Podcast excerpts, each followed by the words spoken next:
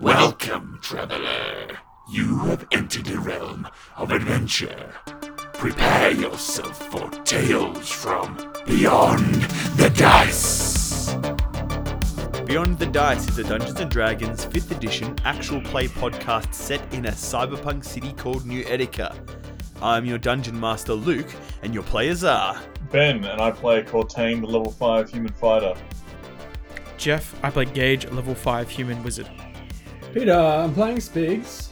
He's a level 5 dwarf artificer. My name is Travis, and I play Little Moss, and he is a level 5 half orc monk. Ooh, very good. All right, can I get all of you gentlemen to roll a d20 for me, and whoever gets the lowest roll without any modifiers tells us what happens previously. Or what happened previously, I should say. I got a 1, Luke. Got a one. Doesn't that cancels everyone's out, and you have to recount the tail. Even if I rolled a one after that, Did you? no. I'm just saying. Well, if there was multiple ones, you then have a roll off. Well, I didn't roll, so Yeah, you. Okay, so. Anyone else get a 1? Negative. Wait. You guys are all too good at rolling. My, in, my my interface changed. Oh no, 19. hey, hey, hey, Ben, Yeah? I rolled a two. Dang you! you So Luke, scam. Luke, question. If Yeah. someone gets a 20 and someone gets a 1, what happens? Um, The powers combine? you can't divide by zero. Uh, uh, podcast explodes. I get Yep. it. Yeah, we shut down. no, uh, I don't know what would happen. We'll just have to find out. And whatever, however I feel on the night, I guess that's what will happen. okay, Ben, what happened previously? So, previously, we were still trying to.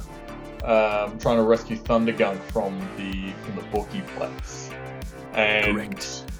it took the guys a while to catch up to Cortain because they were running down a corridor while Cortain was was was killing killing dudes. They threatened to kill the hostages if I didn't stop, but hostages didn't really mean anything to me, so I kept going. Um, so that you know, jokes on them. Um, then I believe there was some kind of cold zone of cold that was cast. Um, Gage ran through, started fighting dudes. Little Moss came into the room and had some kind of epileptic fit on the ground. Um, he was trying to, you know, move, maneuver himself around the people, but he ended up just trying to punch a snowflake and then rolling on the ground. Um, and then then we, we, we basically killed the bad guys. The main wizard dude, he, he teleported away like a bit of a coward. Um, and then Gage got in the way of Cortain enacting justice upon a member of the Edict of Ire and got himself down. And that's, Yes. where, that's where we left it. That is where we left it. And that, my friends, is where we are going to commence this session. So, this is still in the bookies in Darkhaven. Now, we're in this small room, and half of the lights are broken, the other half are dull and flickering.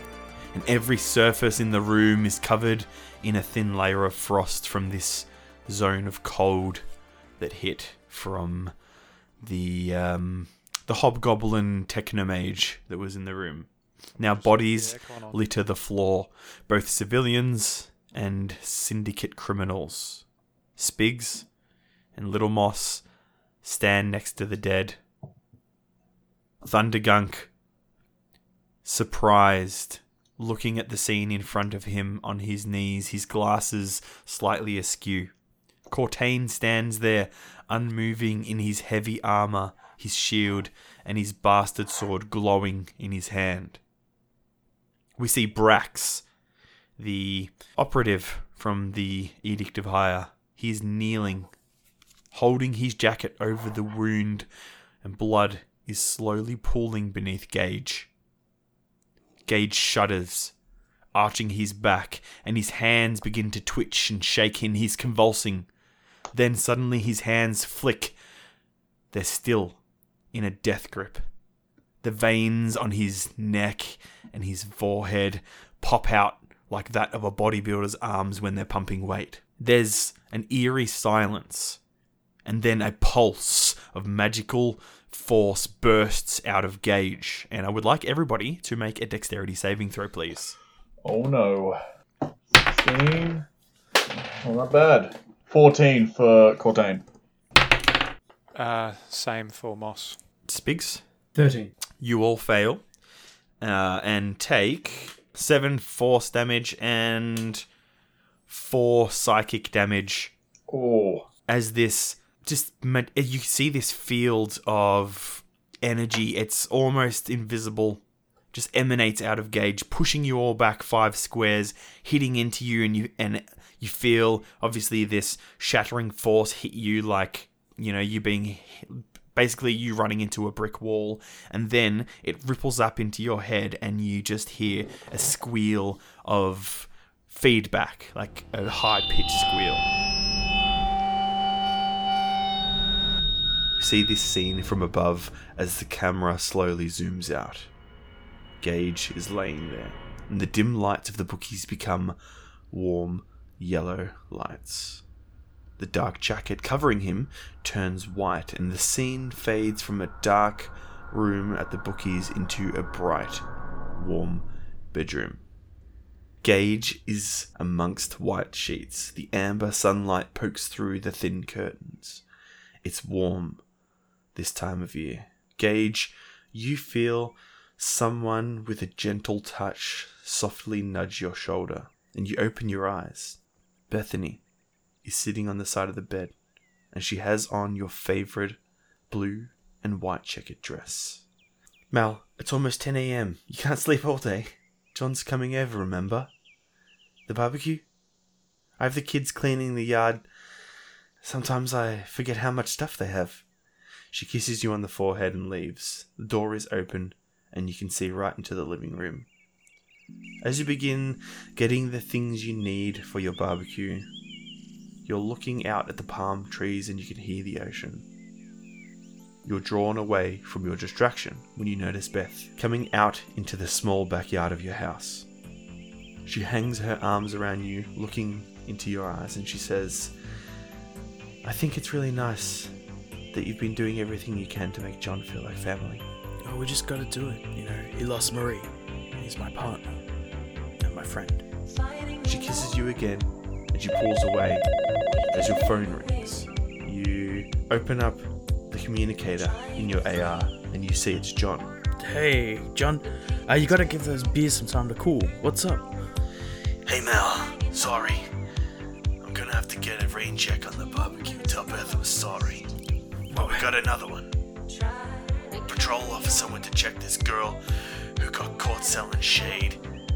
When he got to her place, he found her there like the others. I'm now. It's only been a few hours. I need you down here to cross ref the area. I'll see you soon. Okay, buddy?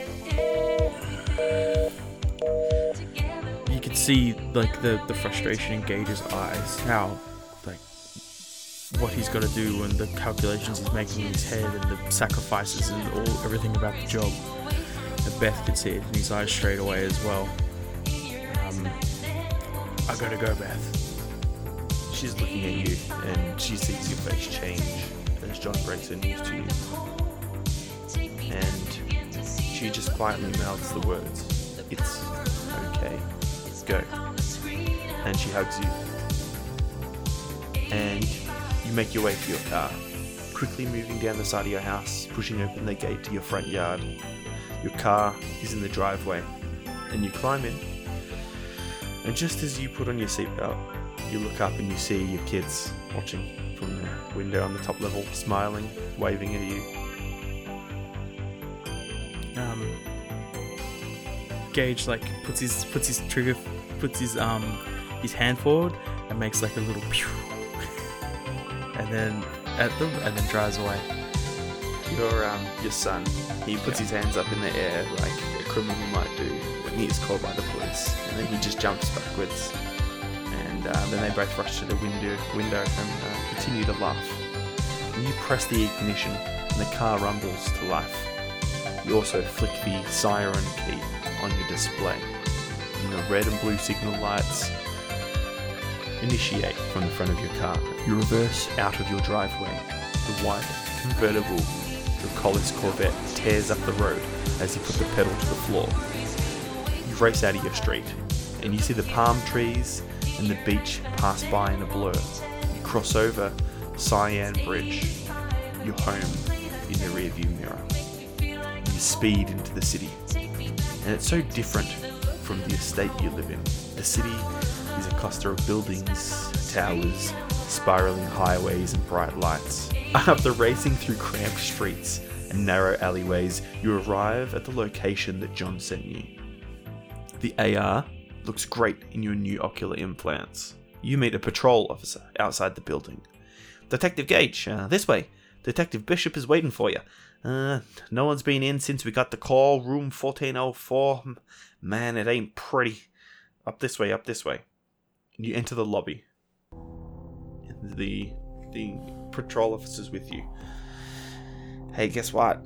And he nods towards the elevator, and you see the elevator. It's covered in tape and some words scrawled on the aluminium in black marker, which reads Broken, not being repaired anytime soon.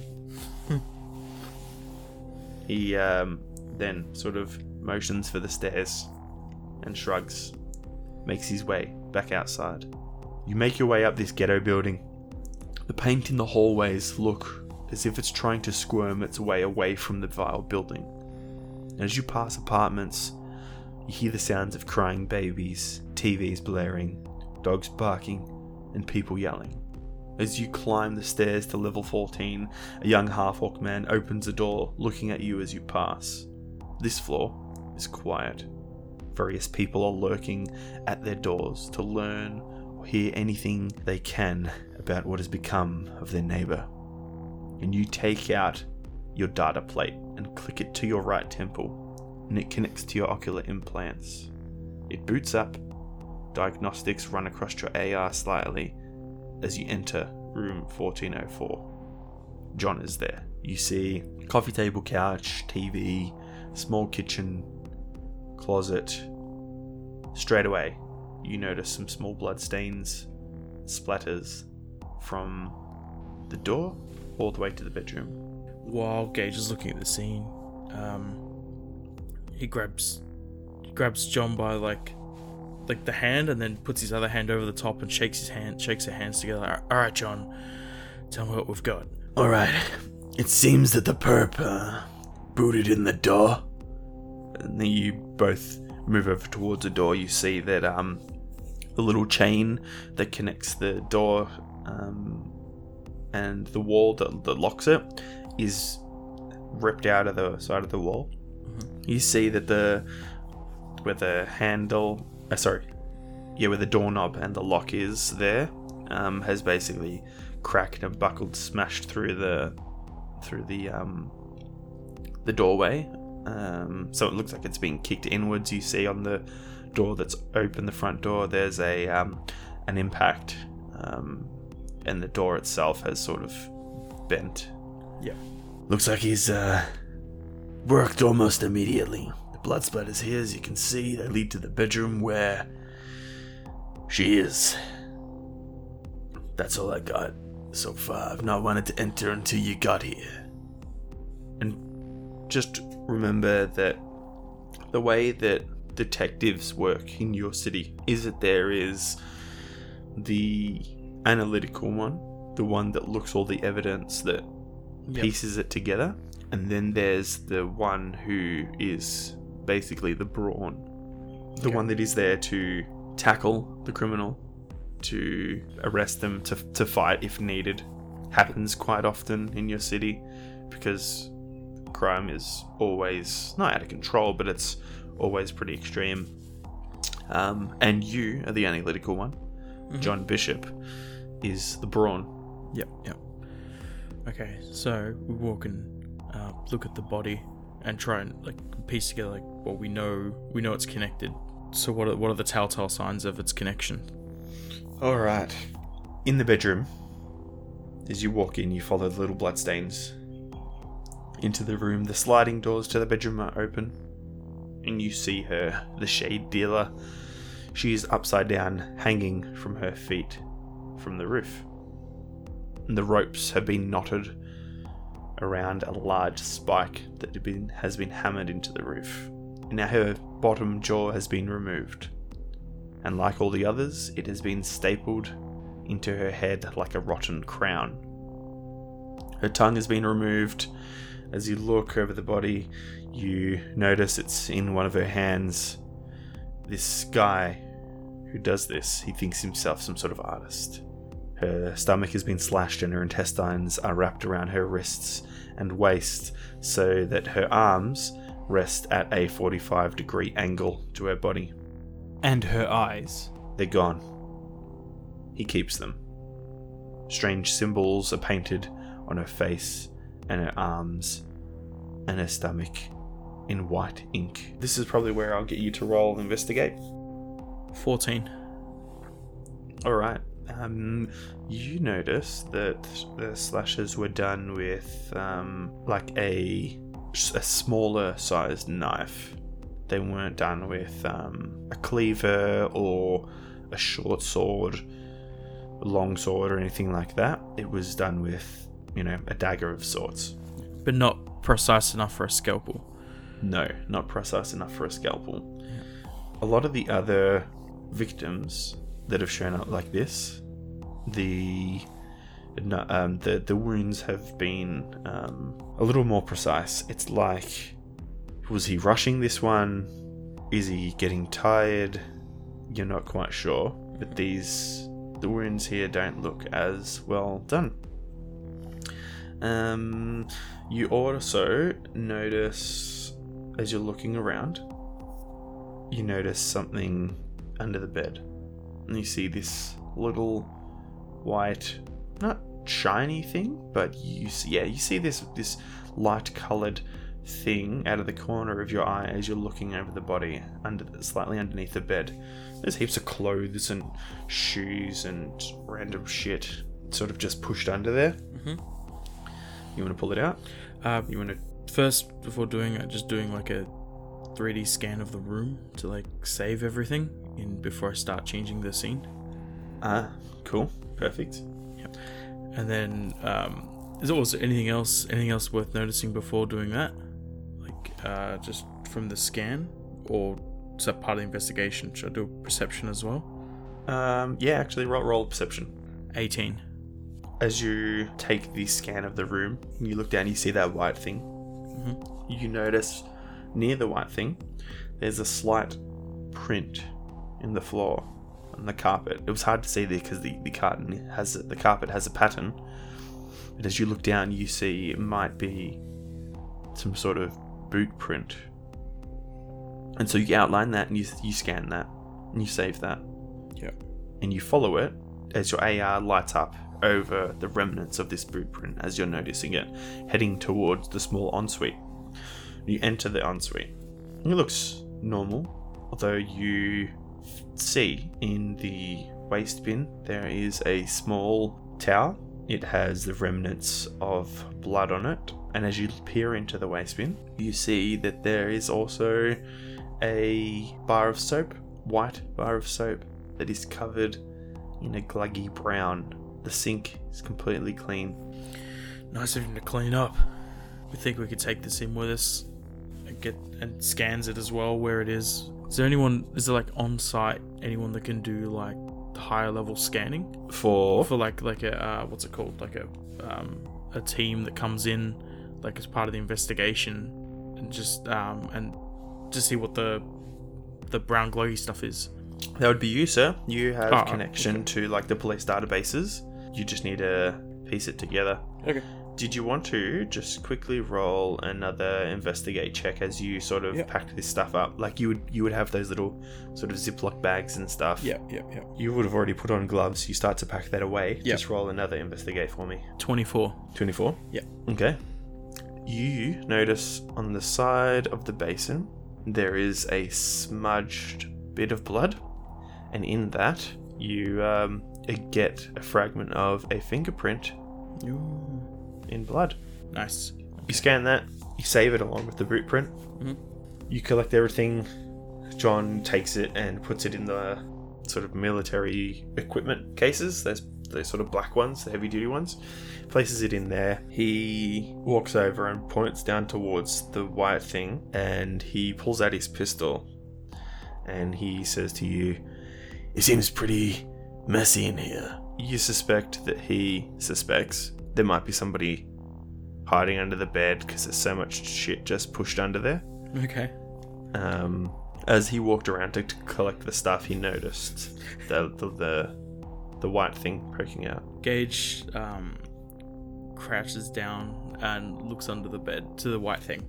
All right, you see like shoeboxes and containers and knives and forks and old food wrappers and stuff like that. There's no one under there. As you move some clothes, you see that the white thing is the end of a knife. Oh, cool. The knife is still bloody, and he usually leaves them around somewhere. Oh, okay. Not so cool. Yeah. Whether it's his calling sign or he's just like, I don't need this anymore, you're not quite sure, but he always leaves them behind. He's used all different types of weapons so far. Although the last victim, it was a similar knife. Its handle is bone, it's very simple. It's got a slightly curved blade, and this time the knife has some symbols carved in it, etched in it. Symbols very similar to the ones that are on the body, and they weren't on the last knife. The handle, if it is all like the forensic report that returned for the previous knife, is made out of human bone. Gage like groans in disgust, and then he says he, he puts it in another bag. Um, all right, we've got all the direct stuff we need to we need to here. L- let's cut her down. And um, he gives like he gives John like another suit, like like a thing, just like a bag, just for to put on. Like you have like ponchos, and he gives him like a poncho thing, and then like gets up and and John holds her while he cuts the ropes. Gets and they pull her off the spike. Was it ropes to a spike? Yeah, the the, the ropes are spiked into the roof. Yeah. And then and then they gently lay her down on the bed and um like closes her eyes and puts a blanket over her as well. John walks around and he's just like you can see it in his body language. He's angry. This is like the seventh person that you've found like this. And he turns to you and he's like, How many more? How many more are we gonna find like this? You just have one more look. Look around, see what you need to see. I'll um I'll call the meds and they can come up and collect this body if you think it's fine to move her. Yeah, it's fine. And he sort of walks out towards the front door. Do you want to look at anything else while you're here? Do you want to examine anything? As he's walking out, he goes, "John, John, Yeah. we'll get him. We always get him." Yeah. This one's different, I think. Well, we got the knife. Like, just check around, um, see if there's anything else It looks like there was a fight or a sh- or a struggle, like any more fingerprints or anything like that, like marks against the walls. Um, does it look like? I guess she was a bit off her face when he came in. When he busted in, was there a struggle? Um, you can do a few things. You can, I would say, roll um, investigation with advantage because you got so high on the perception check before Mm-hmm. and you noticed something. I'll get you to roll that again. So I got I rolled twice on the second roll. I got a crit. Oh, nice. Yeah. Hell yeah. Okay. You notice indentations in the carpet. They are another set of boots that are bigger than the ones over the other side of the bed that lead towards the bathroom. There might have been two people here. You also look over the knife while it's in its bag, and you notice the tiniest little thing poking out between the blade and the bone handle. It looks like a follicle of a hair. Oh wow. You open it back up, you pull out the little hair, and you scan it. It's like covered in blood and that sort of thing, and it's running through the through the database to see if you can find any DNA match Along with the fingerprint. And the fingerprint. Yeah. cool. It's scanning as well. Yep. Okay, nice. Guess what I just rolled for the database to um, spit out some info. I rolled a crit. Oh, nice. Okay. So you get back a a positive match on the DNA from the follicle, uh, and it seems it half matches with the blood on the side of the basin. Um, it is a half elf who has been in trouble with the law a few times. He's it's usually gang related stuff or supplying to gangs. He sell usually sells um, firearms and knives and basically just weapons to to sort of younger gangs in the streets. Um, he's been arrested for that, but he's never been arrested for any actual violent stuff. Um, but that is his hair follicle, and that seems to be a fragment of his fingerprint on the basin. You then get a full scan of him. He's got slick back hair and a goatee, quite skinny, smaller frame guy. Um, and his boot size would fit the one that leads to the small ensuite, but it would not fit the description of the boot that um, is indented in the carpet that leads towards the bed. And so you head over and you follow that back towards the door. Um, and you see some smaller indents, like just where the carpet's been pressed down a little bit. Um, there's no marking or anything like that. Um, but you all you do notice that on the little metal strip that gum that sort of what do you call it? That separates the floorboards of the hall outside of the apartment and the carpet inside of the apartment apartment. You notice that there is a slight boot print on there and there is some sort of dust or dirt or whatever. And you collect that. And um, you basically send that in. We'll put in, click, click a little dust on a swab, and you put it in there. That you're gonna have to wait to come back f- to give you any information of what sort of dust it is, where it's from, all that sort of stuff. So the guy, so we, we looked him up. So what was the the elf's name again?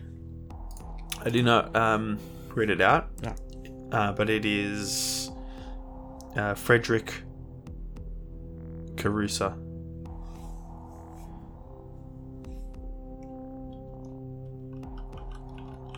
Okay, it's Frederick Caruso. Uh, it's dark elf. Flick back hair. Goatee. Half half elf, half, half elf. elf. Half elf. Yep. Half dark elf or half elf? No, just half, half Sorry, elf. Sorry. I was just pigeonholing him as being evil. Um. Cool. So is he like? Oh, so he's more a small time guy, or is a big time guy with like corporates, or Nah, small guy. Small Small. Yeah. The only crimes they've really done is supplying weapons to like small time gangs. yeah. Well, He could have been the guy that.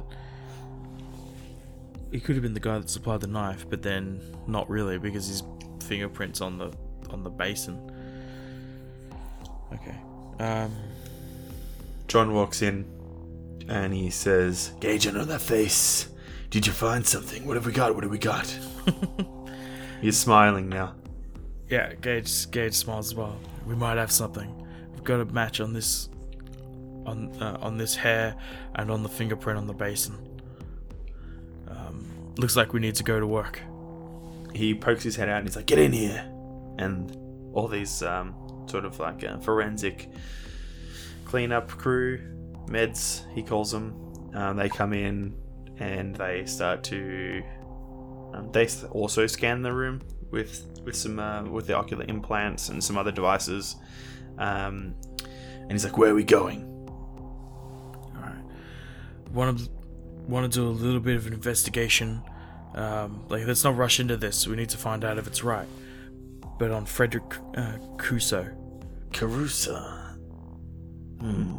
Never heard of him. Let's uh let's go pay him a visit. Wait, wait, wait. Do, I don't think we should.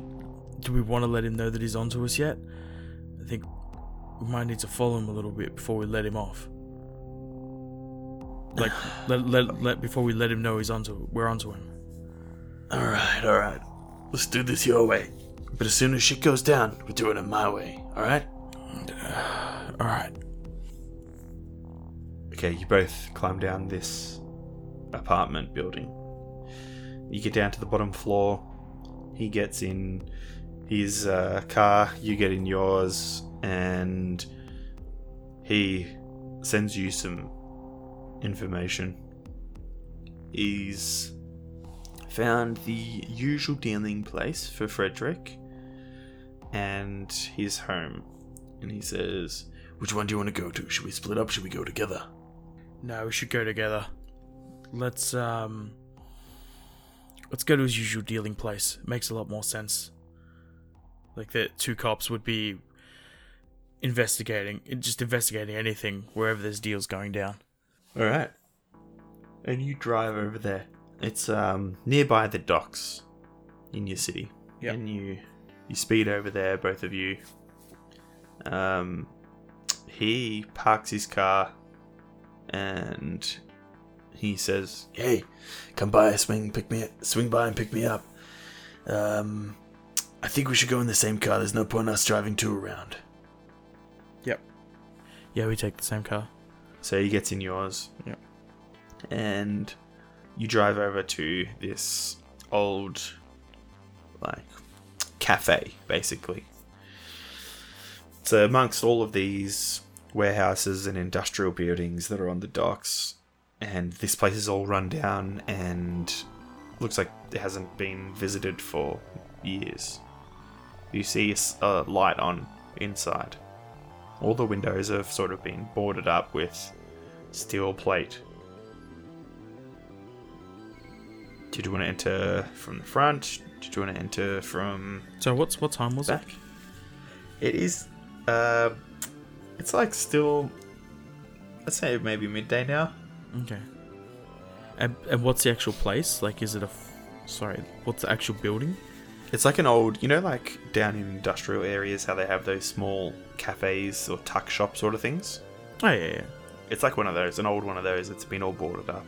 Oh, oh, it's okay. So it's all closed now. So we don't have a good reason to just be walking around. Um. hmm. We can't just we can't just walk in. Like, let's just let's just stay here for a little bit and see if anything suspicious goes on. Uh, because we're in Alright. an unmarked car, right? We're not in a. Yeah, you're in an un- unmarked car. Yep. Yeah, yeah. And you wait. You wait a little while, and let's see. You don't see anything from where you are in the car. Is John getting antsy? Yeah. Look, we've been waiting. It's been half an hour. The light's still on in there. I reckon we go in.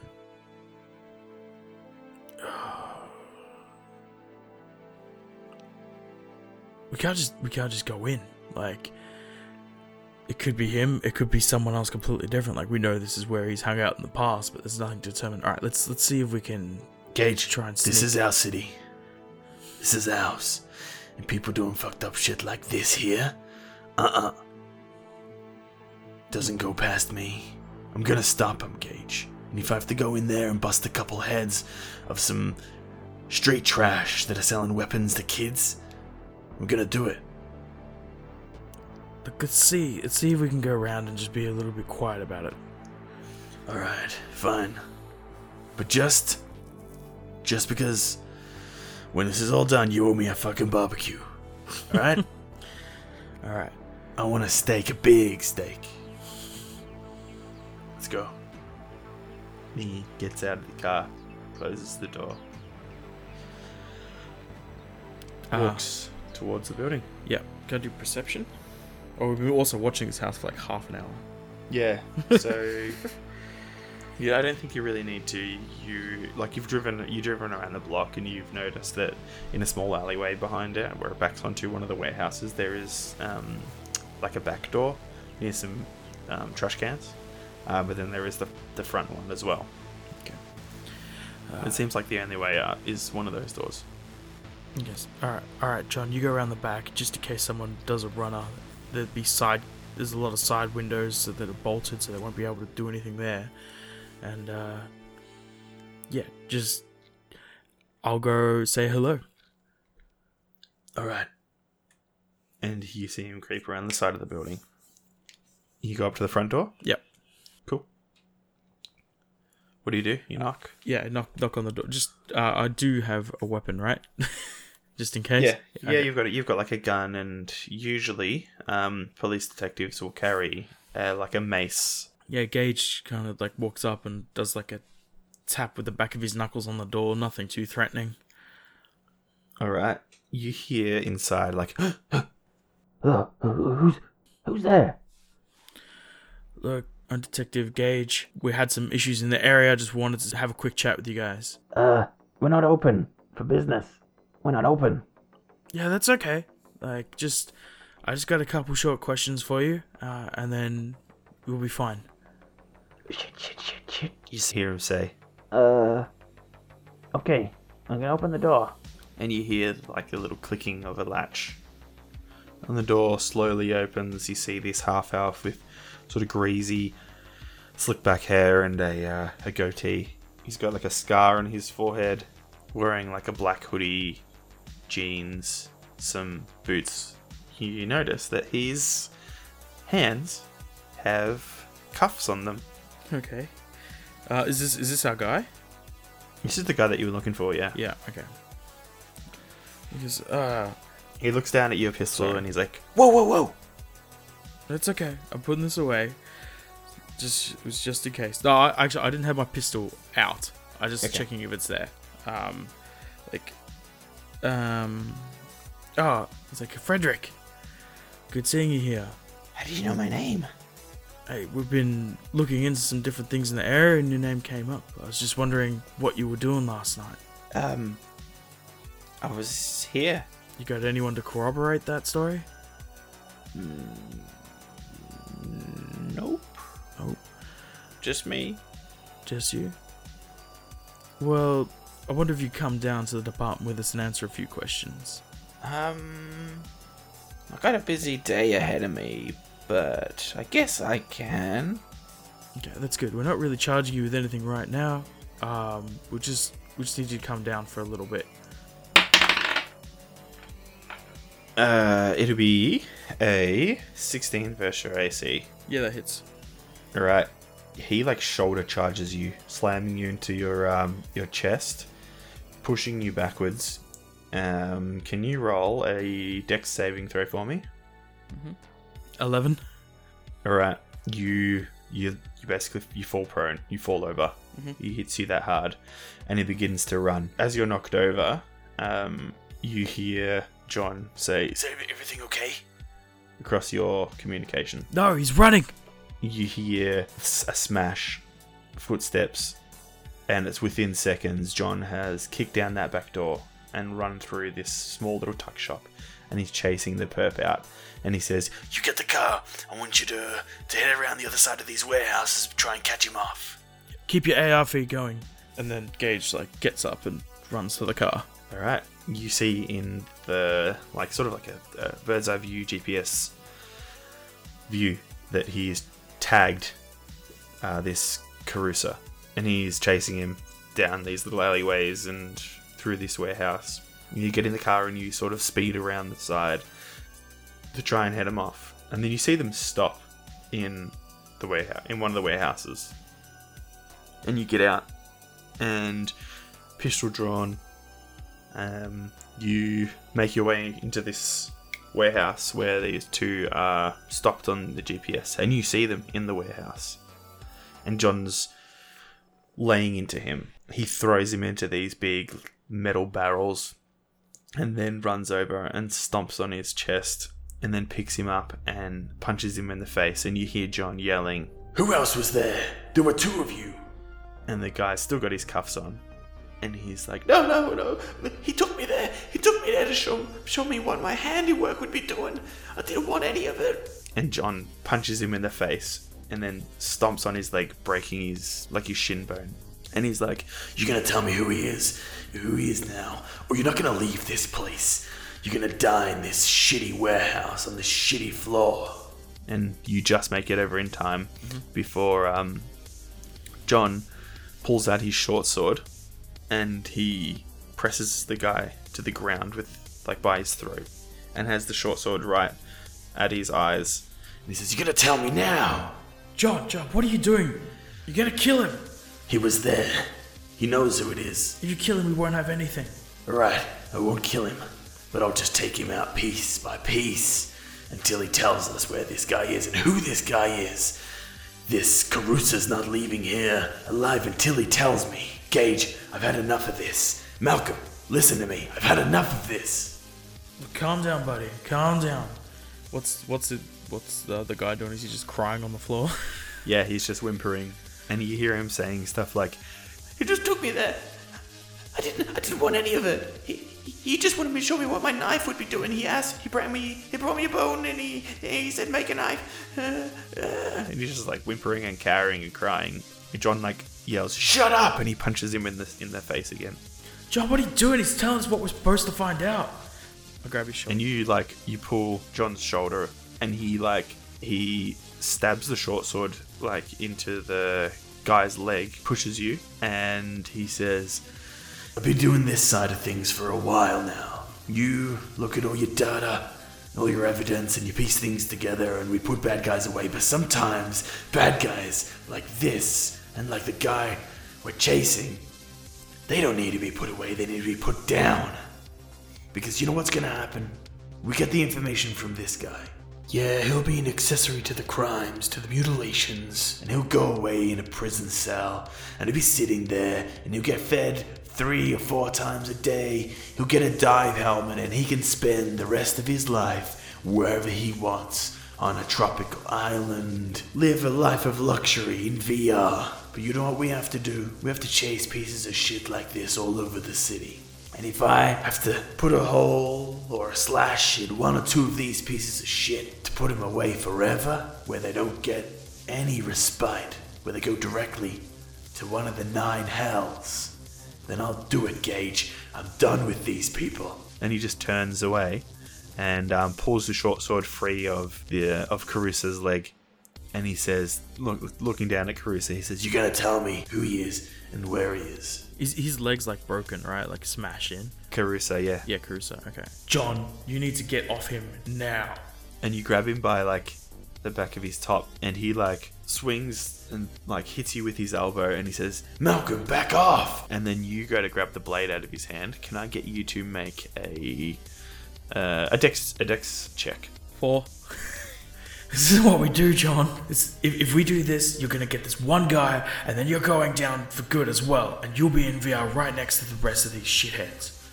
For killing me here after he tells us everything. Nobody will know! and he tries to push away and um, you both struggle with this blade and now this blade comes down and it slashes you like across the across the pec across the shoulder slightly and you stumble back bleeding and you're looking at your partner your best friend as he's just cut you and then everything just goes black.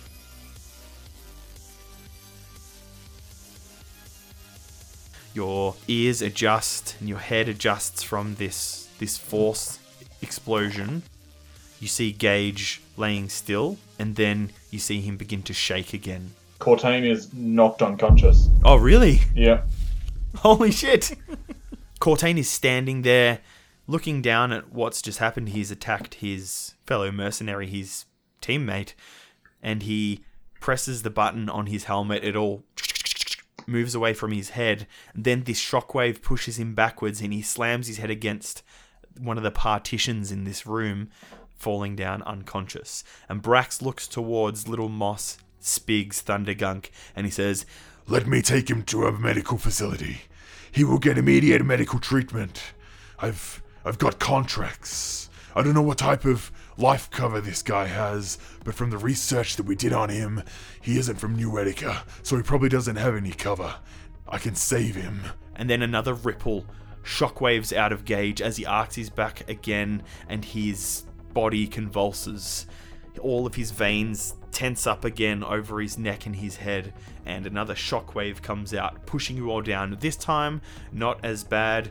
You guys take uh, three force damage, no psychic damage this time. Brax looks at you again. Spigs. What was that? Cortain. He sees Cortain on the ground. He looks up he, and he says, There's a medical facility nearby. Uh, well, not really nearby, but fairly close. Within 30 minutes. We can get him there. We can get him there now. You're gonna have to. You're gonna have to help him. "What do you want to do?" What's what's what's going on? What's what's happening to him? Can we even can we even touch him? It seems that whatever magic this this guy has, it's leaking from him. I've seen something like this a long time ago, but if we don't get him help soon, it'll kill him. Do, do we need like special gloves or something to to touch him? Like, I don't I don't want to get like you know radiation poisoning or magic magic death. I don't know, but we need to leave soon. Alright, screw it. I've got my metal hand. So Spigs goes and tries and picks him up. Brax like stands and one arm around pulls Gage up. You come along. You pick him up as well. What's Little Moss doing? Um, I would like to assist. All right. You you basically see that these two guys have Gage under control. Um, like picking, holding him up. Every now and then, there's this. He shudders and convulses, and his hands just turn into this like intense grip-like shape, and then another shockwave pushes out. Um, they seem to be erratic. Sometimes they're really strong. Sometimes the shockwaves are quite weak and just knock you about a bit. Um, you see Thundergunk there. He straightens his glasses and he runs over to Cortain and he's like, What the hell, man? What the? F- just does he do this shit all the time? Cut you guys down? What the fuck? and he's like scratching his hair and he's like, "What do we do with him? This massive suit? I, I, we can't pick him up." who's who's there? Little Moss. I'm unconscious. Spigs. Oh, I'll pick him Also up. unconscious. I must be able to lift him. Come on. All right, roll a strength check. 17. Nope. You cannot lift him. Oh, come on. He is he's ba- he's in a massive armored suit, like bigger than Iron Man. Oh, okay. Um, can I try and Wait, wait. Bigger than bigger than Hulkbuster Iron Man or normal No. Iron Man? normal Okay. Iron Man, not Okay, Hulkbuster. thank you. Not yet, anyway. That helps. That helps me. can I try and revive Cortain and get him to help me, or is he? yeah, you, you can you can definitely try that. You can roll a um, like a healing check to stabilize him. Um, you can look over his person, um, see if he's got anything there. Yeah. Can I slap him too? You can definitely do so. Roll a um, roll a yeah, just roll a healing check or a medicine check, whichever it's called in fifth edition. Okay. Um, 17. 17. All right. Cortain, you are stabilized. Okay. Roll now can I a, slap him to wake him up? roll a 1d4 for me. If I if I send him backwards, I'm not going to be happy. Oh with no no, myself. um Cortain, roll a 1d4. Three. All right. You it'll be 3 hours until you wake up unless they use a stim or some shit on you. Spigs and Brax, do you well Spigs, do you make your way in a certain direction? Uh, which way is this this hospital? Well, we've uh we've got to get out of here. What the I think you called him a bonehead? What the bonehead mage said is that there's a big robot, like some sort of death robot outside at the back, so we probably shouldn't go that way. Um, did you guys drive? I parked out the front. He can he can come in my car, but there may not be space for all of us. Uh, yeah, we're, we're all at the front. Let's let's go that let's go that way. Sounds good. All right, you guys make your way out of bookies towards the front door. Little Moss, do you want to do anything else? Did, I didn't slap him, did I? Yeah, you can slap him. Yeah. All right, you slap him. He doesn't. He doesn't wake up. Ah, okay. It was worth a shot. Uh, let's just. I'm gonna roll an intel check for Thundergunk here. Ah, 17. Hey, little Moss, do you think he's got uh any stims or something on him to wake him up? I don't want to just leave him here. Um, I don't know. I mean, I can have a look through his stuff. All right. Uh, roll a perception check. Actually, no. Roll an investigation check with inv- advantage. Ugh.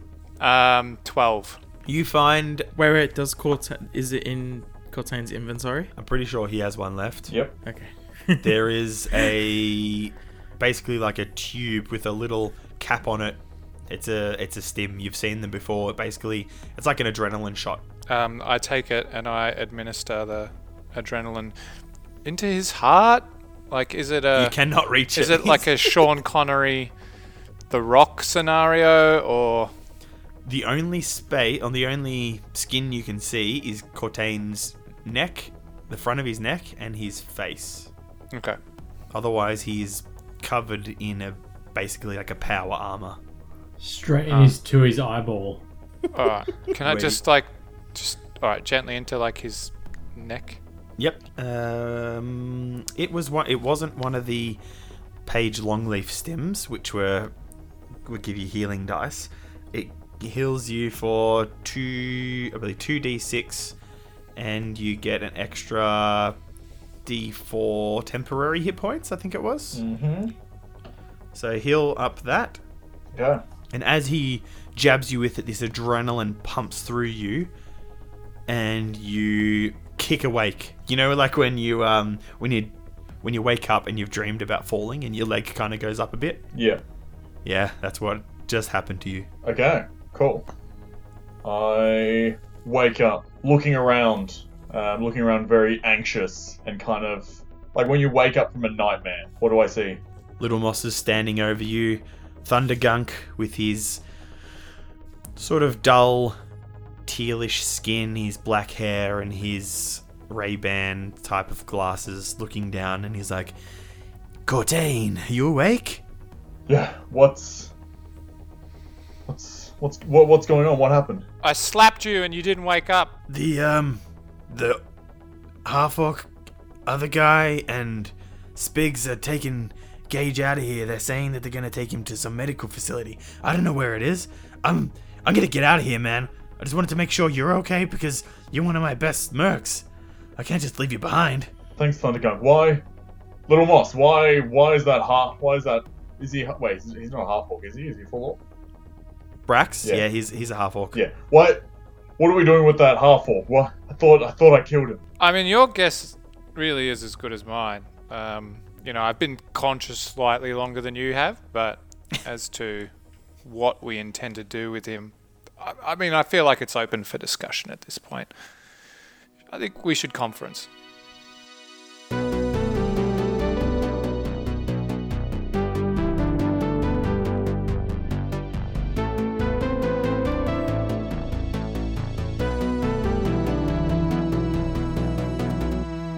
We're going to cut to Brax and Spigs. You guys are pushing out of the reception doors into the streets of Darkhaven, out of the bookies. There are various cars parked along the street and the big, massive, tall buildings above you with all the cables and fire escapes, neon signs hanging off of them, the plumes of steam rising up. The whole street is a rainbow of lights, though it still seems dark and dank and dreary because this isn't the nicest part of Darkhaven, and Darkhaven is definitely not the nicest part of New Etica. Brax points towards a larger black SUV across the street, and he says, Come on. I'll drive. I know where I'm going. You should, um, you should probably just hold my, my jacket over his wound. We don't want him to bleed out in the back of the SUV. and he makes his way across the road. His car's across the road. Yeah, his car's across the road. Yeah. He, as he gets over there, he sort of motions towards the car and he goes bloop bloop, you see the orange lights flicker on the side of it, and he opens up the back door, and you both put Gage inside. As Brax opens the front door, or the, or the driver's side door, sits in and presses the ignition, the SUV rumbles to life, and we will cut back to Little Moss and Cortain in the bookies. Bodies everywhere. Yep. Cortain is just getting to his feet. Thundergunk has made his way out of the this room. Um, he basically said, "I'm out of here," and he started to bail. So, like I was saying, like you know, do you feel like we should sub- create a subcommittee or On on what? What? on what we should do next, or like, should we just act? The other hostages in the room, I think there was two more hostages. They um they're looking really awkward. They've got cuts all over them. They're like shivering, um, and they like watching you guys really oddly. They sort of Uh, one of the guys is like, "Hey, can I leave?" are any of them from the Edict of Ire? Hold on, we haven't we Yep. haven't voted. Um, no, he's just a, he's just a random guy. Yeah, those other two guys were shot, weren't they? Yeah, do we have quorum? I think we I don't should we should let these hostages go. But if they need, um, I can give them some first aid if they need it. um, I, I, I vote to leave. Can, can, can we go? And the other guy's like, yeah. it's like, are you guys members? Can, or? can, can we can we go? Members, I'm I'm okay. I got a couple cuts, but uh, I'm fine. Uh, uh, bye bye. And he, the other guy just So they're they're just like out. bodies around us, aren't they? the other the other guy at the door is like, uh, Uh-huh. okay, uh, th- thanks. Well, they were lovely. And he leaves too. So where Just where are they taking where are they taking Gage? Hmm? No, I don't know. They said something like, uh, blah blah blah hospital. Would something. I would would Cortain know where the nearest hospital is? Yeah, you would know where the nearest hospital is for sure. I don't listen. Um, just just keep in mind this place has some sort of shielding so you can't call out there was some sort of maybe something that the maybe the technomage put in it's the reason you guys couldn't um, call in or thundergunk couldn't call out properly it's because there was like a, a dampening field of sorts yes, I will. I will try anyway, though, thinking that perhaps if the um, Technomage left, then that might be might be all clear. So I will try to call. I'll try to call Spigs. you try to call him through your helmet as it all sort of comes back on and you just get in your vision you just get this thing that says no signal beep beep Okay. Um. Well, did you want to go? We should go after them, Little Moss. Fine. But should we see what we can find out about the uh, this new this new gang? See if any of Yeah. any yeah these see if these boneheads have any have any information on them, or even the Yeah. Edict of Ire members. So should we scour their remains, yeah their You can do stuff, that if you their pockets? Yes, Yeah. let's do that. all right um who would like to take the lead i will give them an advantage on an investigation check Uh, that's more your thing, dude. You do it. I I will try. all right roll with advantage as little Well, moss that is was helping good. you look around I I rolled a one, but with advantage, that's an eight.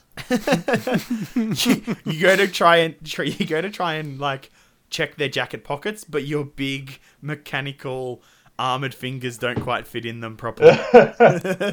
you um you guys don't find anything of note. Like you find some extra ammo cartridges for their um, submachine guns and rifles and such. Um, and Yeah. a, you know a, da- a dagger here, a short sword there. Um, a phone or, or a communicator that's completely smashed, like there's a bullet through it. Um, Isn't there isn't there a part where they pull out this big like map with like all the henchmen locations? Like, what's this? Oh, it's just garbage. And they throw it away. One of It's like confidential. That can't be important. also treasure, and they like throw it in the bin. yeah. Should we? uh I don't know. Should we grab one of these uniforms just in case we need it in the future? Yeah, I love dress ups. Well, I'll let you. I'll let you grab it. All right, Okay, I'll get the extra you large. can. There, there was an orc in there, so you can pull off his um his large bonehead helmet thing. It's not exactly the same as the other ones, um, but you can take that definitely. And his red Letterman jacket with its hood, its white arms, and the um, ammo pouches and stuff in the inside. And you you basically get that for free. You can add that to your inventory. It's bloody and it's got some bullet and slash holes in it, but it's still wearable. And we will cut back to the others in the car, and the car now takes off down the street. The engine rumbling sounds like a um, pretty formidable vehicle, Spigs, as you're listening to the engine, um, and you can still hear it through the through in the cabin. So it's got a pretty big engine on it. And Brax is speeding through the streets, weaving through traffic. He fuck yeah, rolled advantage on his driving check because he's a very good driver. And he got a 20 and a 17. There's a point where there's all of this traffic. He holds the horn down and drives onto uh, into like a like a little market area, and all these people start running, and he sort of like speeds through, pulls the handbrake, and drifts the car around um, oh, like a little stall, missing all the people, swerves back onto the road around the traffic jam. He then pulls out of his um, his vest that he's got on. He pulls out his cigar, lights it as he's um, as he turns back onto the street. Lights his cigar, keeps it in the corner of his mouth, fixes the rear vision mirror, looking at Spigs, and he asks, How's he doing? Wait, wait a second. Uh, are you, you're Brax? Yeah? Uh, what, what? I didn't know it was you. You didn't recognize me inside the bookies? No, you didn't have the cigar in your mouth. he actually laughs like he he verbally laughs and you see him like almost face palm a little bit and he says I don't know if you're the worst mercenary I've ever met, or if you're just the funniest one. Focusing back on the road he continues driving So can't it, can't it be both? and he uh, he says to Spigs after they weave through some more traffics Not far now. We've got to go into Central District. What? Why don't you just? Why are you helping us? Why don't you just just kill us? Well, I was thinking about it, but Gage here, he saved my life back there. I'm gonna repay the debt. You see, But the quicker I get him to the medical facility, the quicker our debt is paid, and the quicker I'm done with you people. so you drop us off at the hospital and then you kill us? It's not really a regular hospital. It's a medical facility of sorts. Very high tech. They'll be able to help him. It's more of a vet. Uh, he's got a broken leg. Got to put him down. he's like a horse Yeah. so Yeah, he is. as you speed through the streets, you see in the distance this tall tower, and through the um, through the alleyways and the and the cracks between buildings, the spaces between buildings, you see a big blue sign at the top of this tower. Brax says, There it is. and the sign says Exokast. That's E X O K A S T. And we will cut back to the other two guys at the bookies. Have you guys left it yet, or are you still in there? Uh, we've left. Uh, yeah, no, we're on our way. All right, Yeah, you head out we're into gonna the go to the streets. Closest hospital. As you head out into the streets, um, Little Moss and Cortain, you both see in your AR on your glasses or your helmet, you see that there is now signal. Oh, cool. So then, let's let's call let's call Spigs.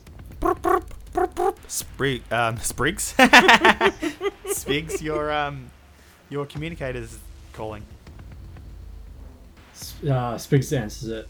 Uh, hello? Where are you, Spigs? You okay? Who's this? You know who it is. It says who it is. or he's just trolling. Who new phone? Ah. Who this? Uh, uh, uh, I'm not sure. We might, uh, we might, we might need help. Uh, uh, Brax has maybe kidnapped, kidnapped us. I didn't know who he was until he put the cigar in his mouth. we may be, we may be gonna die. Where are you? If you, How's Gage? I'm in his, I'm in his car. We're going, we're going to the, to the, uh, the special hospital. You know, the dumping ground. What are you talking about? I don't know. I'm all confused. Just send me your address. Send me your your your position. Just ping me. Look, it's eight milliseconds. There you go. Eight milliseconds. All right, you get a GPS location eight milliseconds later. Uh, you see Spigs has tagged himself, and they're driving towards, uh, or actually, they're now in the Central District, which is um, basically like a social echelon above people from Darkhaven. It's um, that's basically where a lot of the corporate buildings are. Like there are some corporate buildings in Darkhaven, but they're smaller businesses.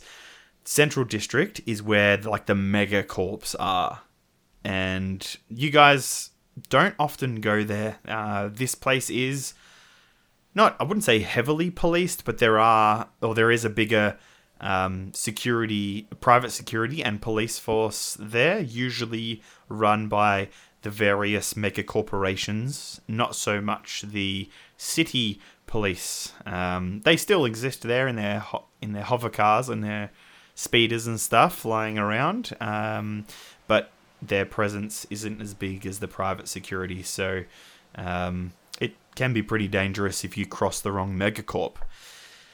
Now, Would it be weird for me to turn up in a giant power armor suit? uh, you're a merc, so most likely not. Oh, cool. Yeah. nice. Unless you like, you know, smash into a megacorp's front lobby, and that would be weird to them. They'd probably shoot back.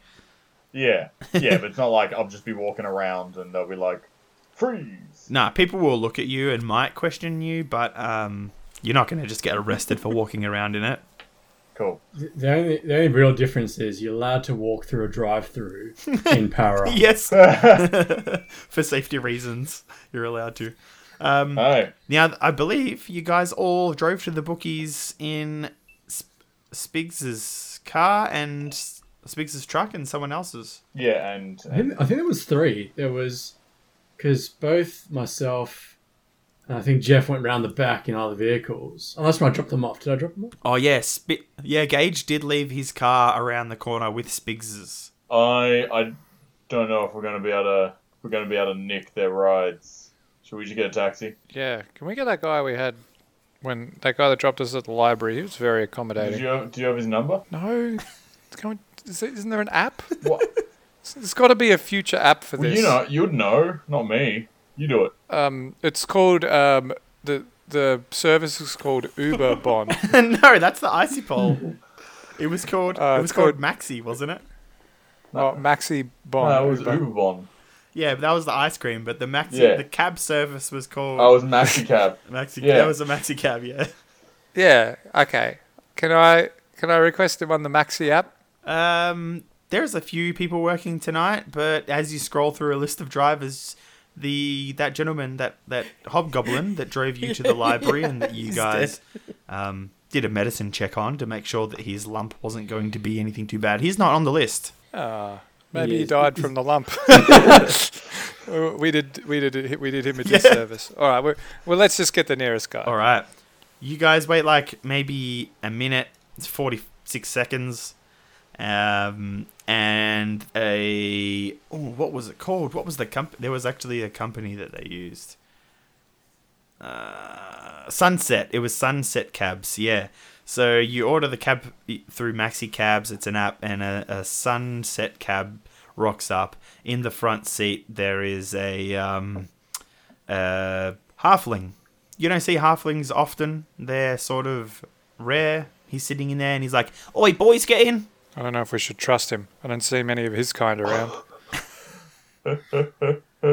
I say let's get in, and if any any funny business happens, I reckon we can take him. Oh, Yeah, fair, fair call. you're a huge fella. And he says it to Cortain and then looks at Moss and he's like, You're both huge fellas. Oh, all right. Try and fit, I guess. Just take us the this address, and then I tell him the address. All right. You both squeeze into this taxi. It's a ground car, it's not a hover car. And so the back of it is riding along the ground. And as the car drives off, we see the side, side profile of it. And the front of the taxi's like pretty high. The back of it, the actual plastic bumper bar is scraping along the ground. And we will cut to Spigs, Brax, and Gage. We see these massive buildings stretching up to the sky. And now, as you drove around the side of this skyscraper, you see that there's a high wall with like um, what's it called? Barbed wire wrapping around the top of it. And you see this massive Goliath screen. There are changing pictures on it, medical equipment, happy people, patients in in bed that smile at the screen, a man with a cybernetic arm throwing a baseball to his son who catches it in a in a leather glove, and two words that are static as the pictures and the videos are playing in the background. And a voice comes out of the screen. And the two words are Exokast Industries. And as the voice says it, it's basically it says Exokast. And then it starts to list off some of the things that they, they make and some of the initiatives that they have. And you skirt the building and you get around to this large loading dock area and there's this huge rolling gate that rolls left to right and you see walking around outside and inside this area that you're you're seeing right now there are these heavily armed security officers. And as you pull up to the front gates they put out a hand and point rifles at the car now brax jumps out and walks towards the gate.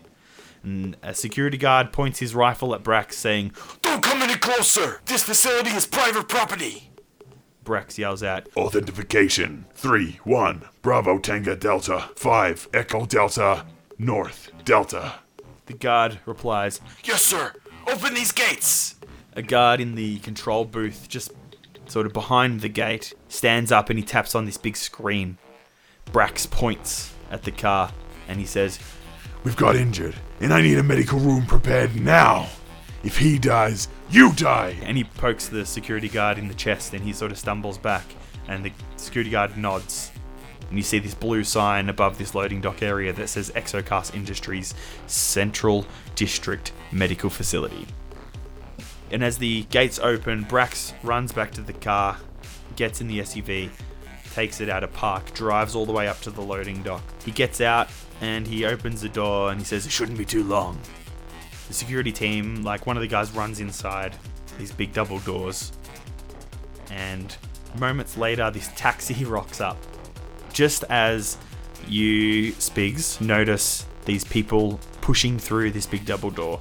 And out of the taxi, you see Little Moss climb out, and Cortain in his big armor climb out, and the taxi driver is um, he's holding his hands up. This little halfling, as security forces are pointing their guns at um every, at the taxi and the people around it.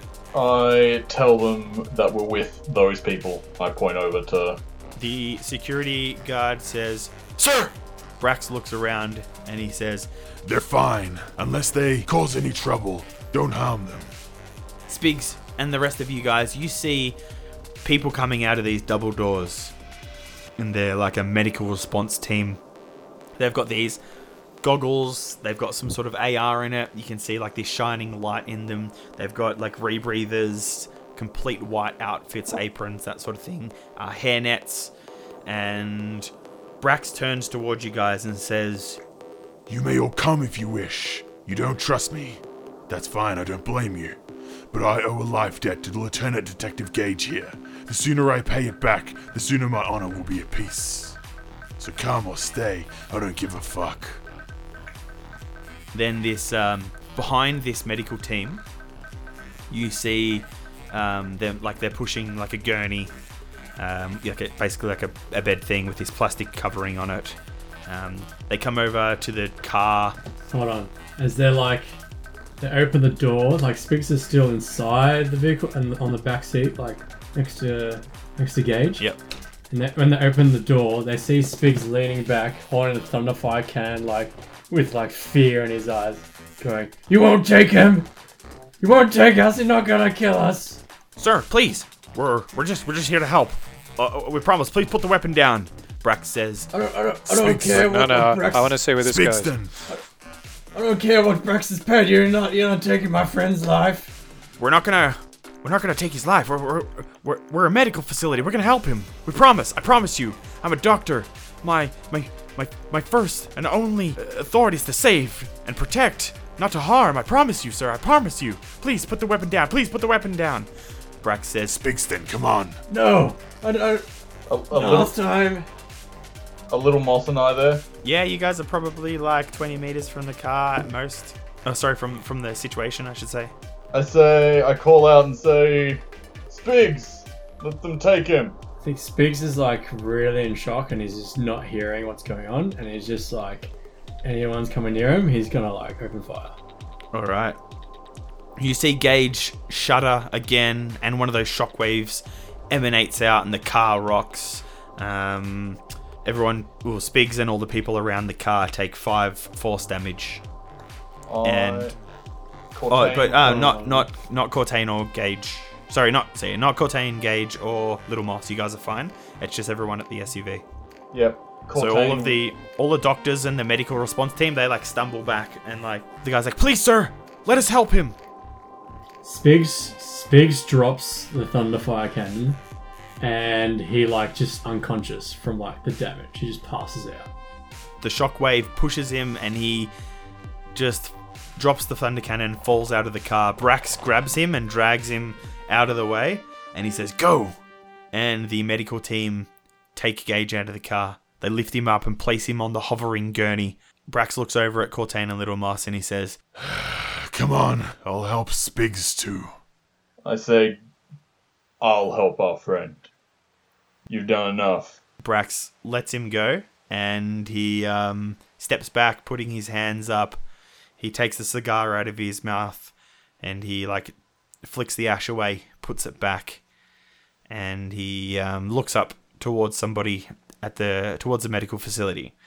And you see this elf in all black, this really perfectly tailored, fitted suit, and this elf has parted white hair. He's very pale.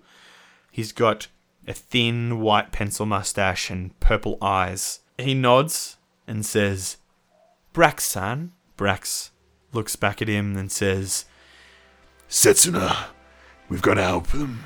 The, uh, the detective here first, and then the dwarf if he needs help. and the elf says, You have my facility at your disposal. What is happening to Gage? He seems to be having some sort of psychic force shock thingy-gadget. Hope he's okay. He will be, I think. I'm Crux, the interdimensional demon bard, and I'll be seeing you next time, traveler. All right. The man Angel. All right. Thanks for downloading. Thanks for listening, guys. Thanks for listening to our podcast, guys. Um, yeah, thank you so much. We we appreciate you being here with us in this in this room, um, letting us in your ears in other occasions. We really like being in people's ears. Website www.beyondthedice.com. Go there. Our Instagram is also pretty fun and less aggressive than Travis. we take D and D, RPG, and nerd slash geek pics, so check it out What- there what at pics? Beyond the Dice. Oh, okay.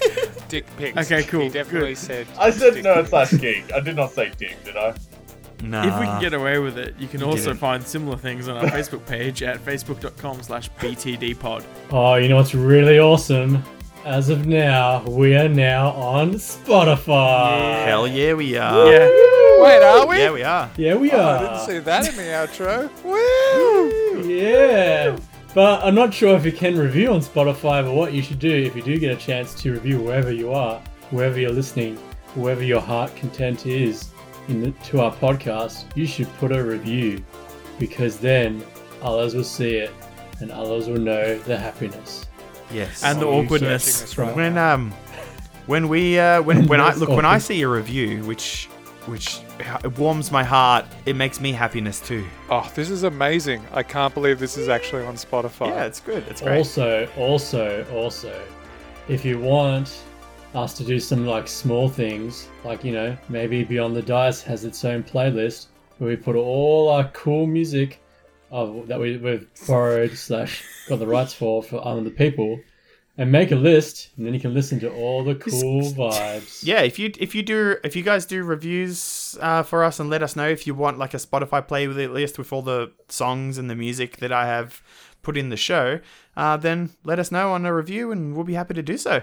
Well, anyway, friends and cyborgs and hobgoblins and humans and elves and all you people out there, um, have a good evening and we'll be in your ears not next Sunday, but the Sunday after. Good night. Bye. People. Bye. No! Uh, all of this is just to make sure I don't screw up Facebook, isn't it? no, you can screw something else up. That's fine. Facebook can screw itself up. Okay, so to our listeners, to you. What? Where's Where's Jeff? Oh, I thought Oh, that yeah, was. whoops. I thought it was like Yeah, some huge Ben, meta Ben. thing, like Gage is dead, and therefore. Oh, Oh no! Uh, He's yeah, never coming he's back. not dead. Or is he? Bum, bum, bum. What are we gonna do All right, these character let's, sheets. Let's, um, let me start that one again. You're the man, Jeff. The man, Jeff. All right. The man, Odell. All right.